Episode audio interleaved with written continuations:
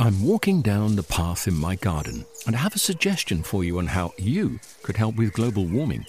With a large lawn, I found a simple way of making a big difference. I sold my ride on mower and bought a top of the range Kress robotic lawnmower.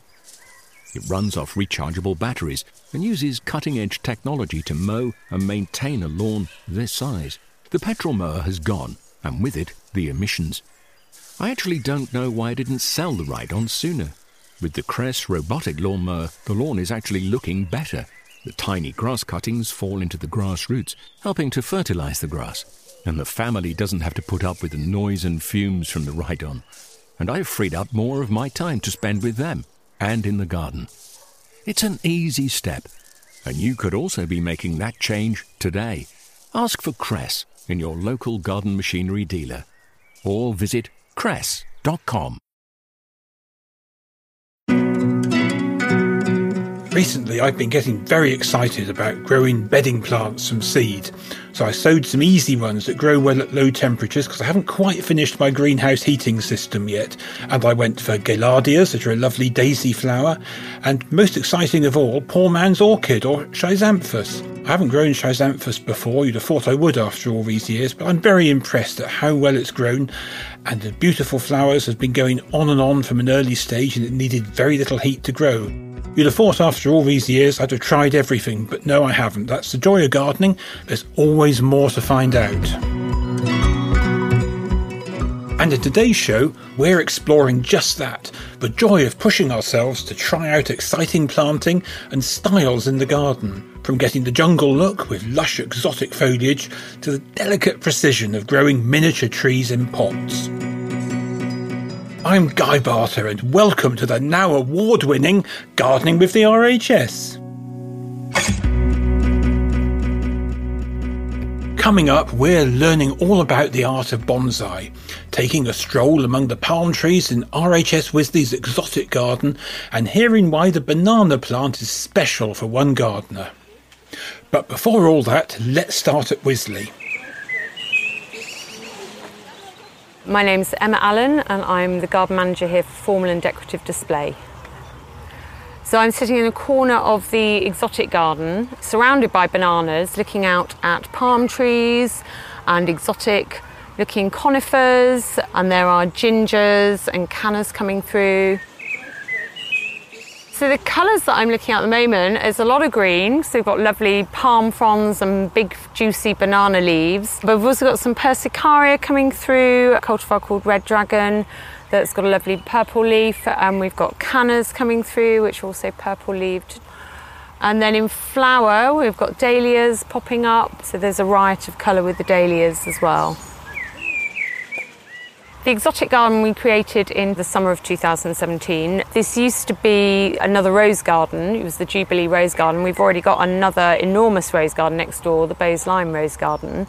And we never really did exotic gardening in a large scale sense. So we had the odd subtropical bed. We them down on seven acres and it was rather incongruous next to oak trees. Whereas this was a completely enclosed garden already. So it made sense then to create an exotic garden here, lots of beds, and have it enclosed so you really feel like you can get lost in the jungle when you're in here. We have a hardy structure and then a sort of half hardy structure. So things like the bananas get wrapped every year. Some of the palms get wrapped, but most of them, like the trachycarpus, the hardy ones, don't.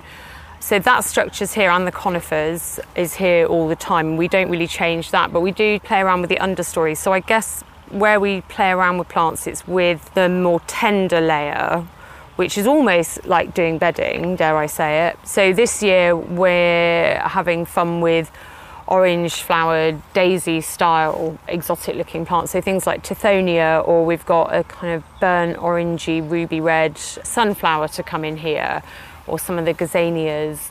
So playing around with that. Other times we brought the tree lilies in as a new thing, and they're still going strong.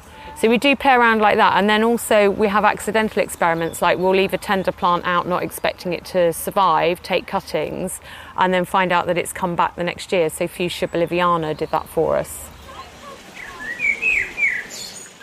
When we first planted the garden, we had some of the plants in the garden already. So as I mentioned, we've had subtropical bed in Oakwood. So a lot of the bananas came from there because we already had them, and some of the palm trees, the smaller ones, came from there too. And then we went to nurseries that specialise in exotic plants, uh, whether they be hardy or half hardy or tender. And so we had great fun shopping at all these amazing nurseries all over the UK. It was a lot of fun. I think if you want to create an exotic garden in your own home, the easiest way of doing it is to get hardy plants that have the exotic look. Then you don't have to worry about wrapping up bananas over winter, taking cuttings from your Abutilon in case it doesn't make it through, digging up your dahlias if you've got maybe a heavy clay soil and they won't like the winter wet. So I think the best thing to do is get some hardy plants. So really obvious ones to me are, the hardy palm, this Trachycarpus fortunei, and things like Fatsia japonica, which is quite an obvious garden plant that people have but has these really exotic leaves. There's another species called Fatsia polycarpa that's got more defined lobes on its leaves. We also use Echinacea, which is hardy, and that comes back for us. Tetrapanax comes back for us. The conifer structure is all hardy. Also, things like Tricyrtis or large leaved hostas or irises, bletilla, which is a hardy orchid.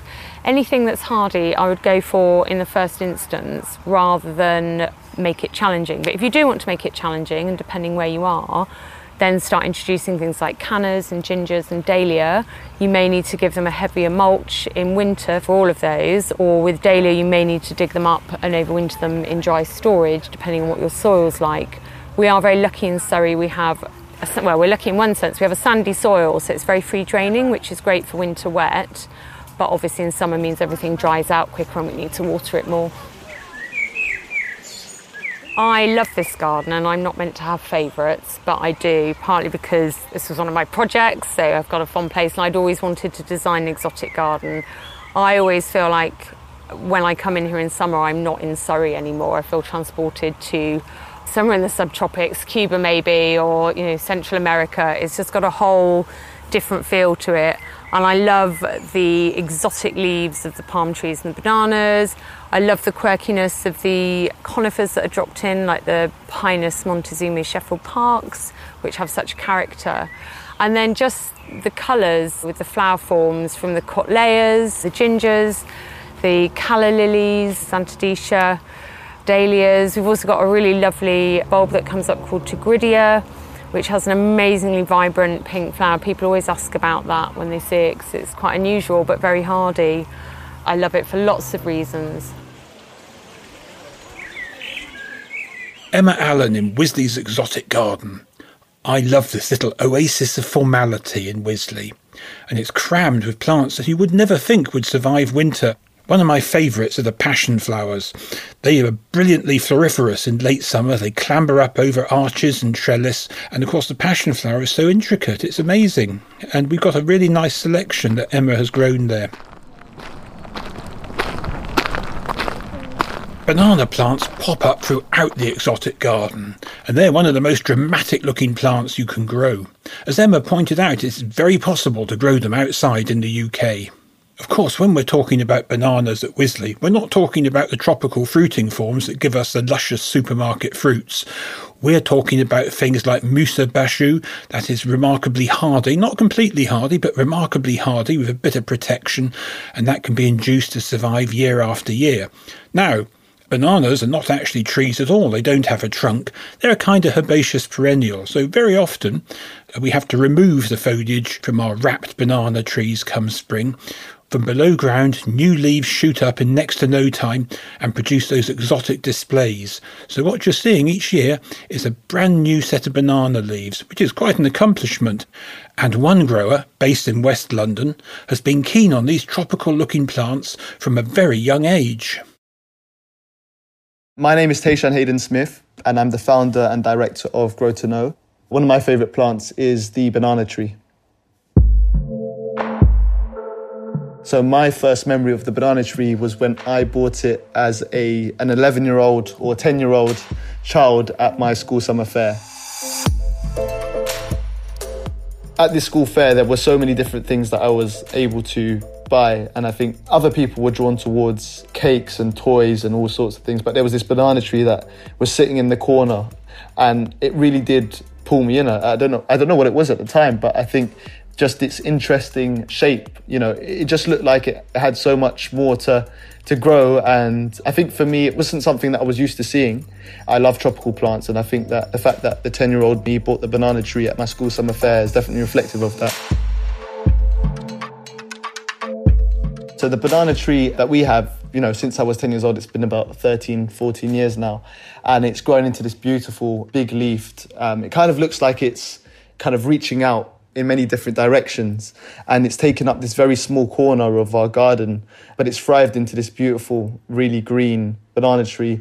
And it's even started to flower. And it's also stemmed off into many different banana trees. So there's the main banana tree, which is really thriving, but there's also four or five. My sister's managed to pot up the rest of them and yeah, so there's about four or five small banana trees that are kind of uh, sitting underneath or sitting around the big banana tree. Bananas in themselves, I mean, it's really cool because obviously I'm a big lover of bananas and I used to have them in my porridge every morning or with my Weetabix or whatever it might be. And, and actually that connection between, you know, having something for breakfast every morning and then actually having the plant outside, I think it kind of did change my perception on things and it does because it's very convenient just to go to a shop. And I'm not saying that I've got bananas from my banana tree, that's not true, but um, it's very convenient for you to just go to the shop and get bananas and not ask the question as to where that's come from. And I think having a banana tree in, in the garden and just, you know, my mum kind of raising that point that actually bananas come from this tree, I think it does change your perception on things because it, it makes you ask, oh, well, why do we get our bananas from? Or, you know, where do we get our bananas from and why do we get them from shops? They're, they're really important questions for a young person to think about in your search for those answers, you actually become very aware and, and, and empowered and educated in, in your journey. I definitely think that we should become a more self sustainable, you know, more passionate about growing our own food and being more more aware of what we're doing and how we live. During the winter time, we'd wrap it up. So with this banana tree, we'd wrap it up with bubble wrap just to ensure that it didn't struggle in the frost. And actually, I think the climate in the UK is slowly changing, and that's another reason why I think even more so we need to be more aware of, of how we maintain and, and manage our lifestyles. But this banana tree, we made sure that it was watered every week. Um, and I think another important thing is to protect it during the, the colder times. So when it's definitely through the winter months, to wrap it up with some sort of protective material to wrap it up. We just use bubble wrap and that helps it survive through the frost. I think the banana tree itself has a very sentimental value to me. I think, in the nature of which I bought it, I think it's just very reflective of my journey and, and how I've got to be where I am now. I think I didn't think at the time oh, this banana tree would look great in, in my mum's garden. I didn't think that at all. I thought this banana tree just looks cool. I want it. And I just got it without even thinking about it. I just bought banana tree.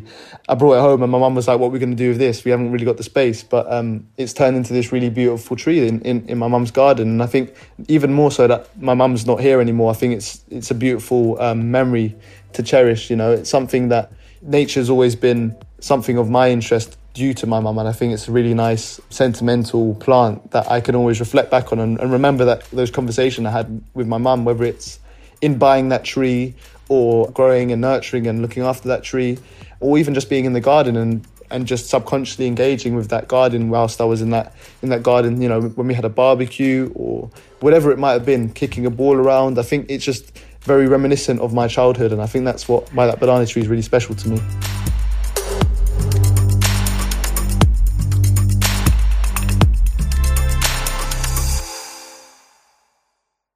Thanks, Tayshan. Maybe I should give one a go myself. I always love learning about new plants to grow or new ways to grow them, from zinnias through to abutilons, but one technique I've not had much experience with is bonsai. This is the art of growing dwarf trees and shrubs from seedlings or rooted cuttings and keeping them permanently small. Some people find them beautiful, while others think they're a form of torture.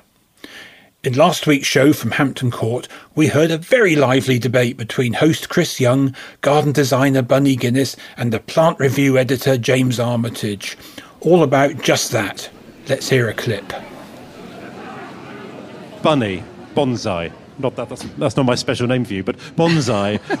what, what, what are you thinking about bonsai? Oh, bonsai. If I lived in a flat with a windowsill, I would probably be heavily into bonsai because I would love that intricacy and it would keep me busy. Therefore, I think I must really love bonsai. James. Well, then, I have to admire the skill behind bonsai. No, you, you can't not admire it. When you see some of these specimens, you think this is just a miniature version of something which should be a 60 foot tall tree. You just think, wow, that's incredible, well done. But it doesn't hold a fascination for me. It does strike me as cruel. Um, you know, if, if, if, if plants could squeak, they certainly would squeak if they were a bonsai. Well, bonsai, I like them. I like them a lot. I think they're really beautiful. True, they are a form of torture of trees, but then nature is cruel. And think of all the trees you see stunted and clinging to life on a cliff or onto a rock. So we're really only doing what comes naturally. And you could say that uh, the process of bonsaiing prolongs a tree's life because all that clipping and training keeps them young and healthy. And also, if they turned into a tree, they'd soon be firewood. So I'm for bonsai. And one place where you can see an amazing array of these tiny trees is the Bonsai Walk in RHS Garden Wisley. Let's head there now to join Peter Goodchild.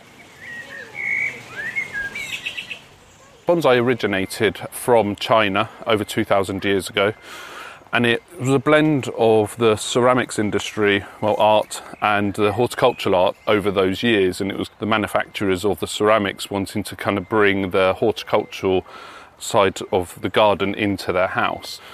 So it started from there, and it is pretty much bonsai translates to plant in pot. It's quite straightforward, really, kind of self explanatory. The main parts of it is the pruning, so they're not cultivars that are miniature. If you planted these out in the ground, they would romp away and grow to full size trees, but they are pretty much your normal tree that has been grown in a pot and restricted. So Part of that is root pruning. So every three to four years, we'll unpot them, cut a third of the roots away, and put fresh soil around them so then they've got some nice soil to go into and get their roots into. And this is a crucial part of growing bonsais, really, because doing that helps the plant with drawing up water in the summer uh, months, but then also it stops them growing too fast and kind of getting them so you don't get the kind of real regrowth that these people struggle against. It's normally easier to grow from saplings, so you can buy saplings from lots of bonsai nurseries. You do get quite a few seed packs and like can buy them from seed packs, but the problem with that is that if you're going into quite specialist plants, they take quite a long time to germinate. So with a nursery selling you saplings, they've done the hard work and you're kind of then just growing them on from there and they normally get to a certain size and then slow down. So you can enjoy doing the like kind of manipulation of the branches with the wiring. The main thing is watering and making sure that they're watered. So oh, here at Wisley, we water the plants twice a day in the summer, sometimes three times a day when we have that warm, dry southern air coming in and it just kind of pushes past them and then in the winter we still water them. If we're having going through dry spells just to keep the soil damp and making sure that they're not completely drying out. And then when you're looking at soil mixtures you want drainage. You don't want them to sit in like a claggy mix. So you want to have the soil quite open and light. So having like a perlite mix with John Innes number two peat free is a really good option. And then in the spring as they're coming out of dormancy we give them a handful of chicken manure pellets as well just to kind of give them a bit of a boost and nitrogen because obviously in the summer you're watering through and it can wash all the nutrients away. So it's just to make sure they kind of get that boost if they haven't gone through that repotting period. They're all hardy, so they stay outside all year round and we don't bring them in and that's one of the main things that people kind of get wrong with bonsais is that they'll see them in the plant centre and they're normally shown indoors, but actually, if you look into how they're grown in the wild, most of the bonsais that you'll buy are like the acers or pines, and they're perfectly happy outside. And people struggle because they bring them indoors, and keeping them watered is the main reason for death on bonsais. And from talking to customers and through my own experience when I first started growing them, um, so here at Wisley, we have a wide range. So we've got mulberries, and um, we've got beech, we've got pines, we've got different species of acers, But then we've also got some fantastic junipers, which are over 100 years old. And you really get to see, I think the junipers are my favourite because we've got quite a few different types where they're just sat on slate. And that's quite a hard one to do because of the watering, because they haven't even got a pot around them. So they dry out quite quickly. But then with the junipers, because they're slow growing, you can manipulate them and kind of strip the bark back in places, and it creates that natural image of what uh, that tree would look like in the wild, but in a, in a miniature form. So, what I love about bonsais are the fact that you can pretty much bonsai anything, and one of the things that I'm I'm looking at getting is a wisteria because anything that flowers is a huge interest. We have a crab apple, so in the spring and we've got a few rhododendrons as well. And seeing those, what you would see in a normal garden, but on a small scale, and you can walk around them, you can kind of really see them in detail up close. It's an art form, so it's not about how old they are or like the size of the trunk. It's just down to beauty, and and a lot of things like with art, it is what you like. So you can really grow them however you like. And if you were to try these, I would say to start out with acers or a larch because they are kind of a bit more forgiving with the branches and you can kind of manipulate them a bit more. And also, they're quite fast growing, so you're not going to be sat there for 10 years and only get a couple of centimetres growth in it. And then once you get really into it, then you can start going on to your kind of more specialist and slow growing bonsai.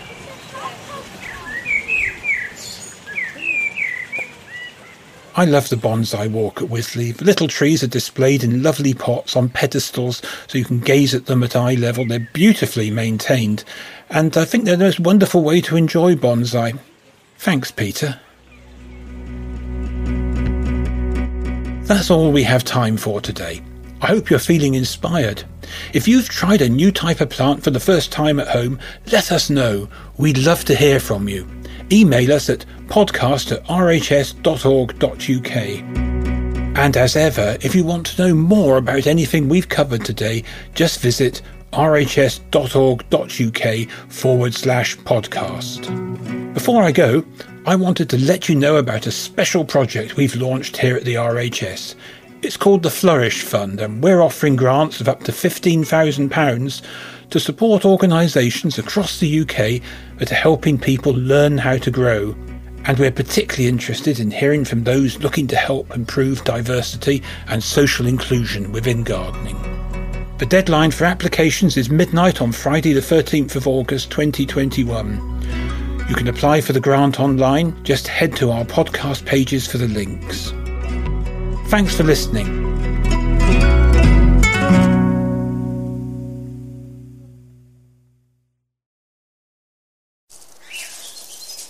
I'm walking down the path in my garden and I have a suggestion for you on how you could help with global warming.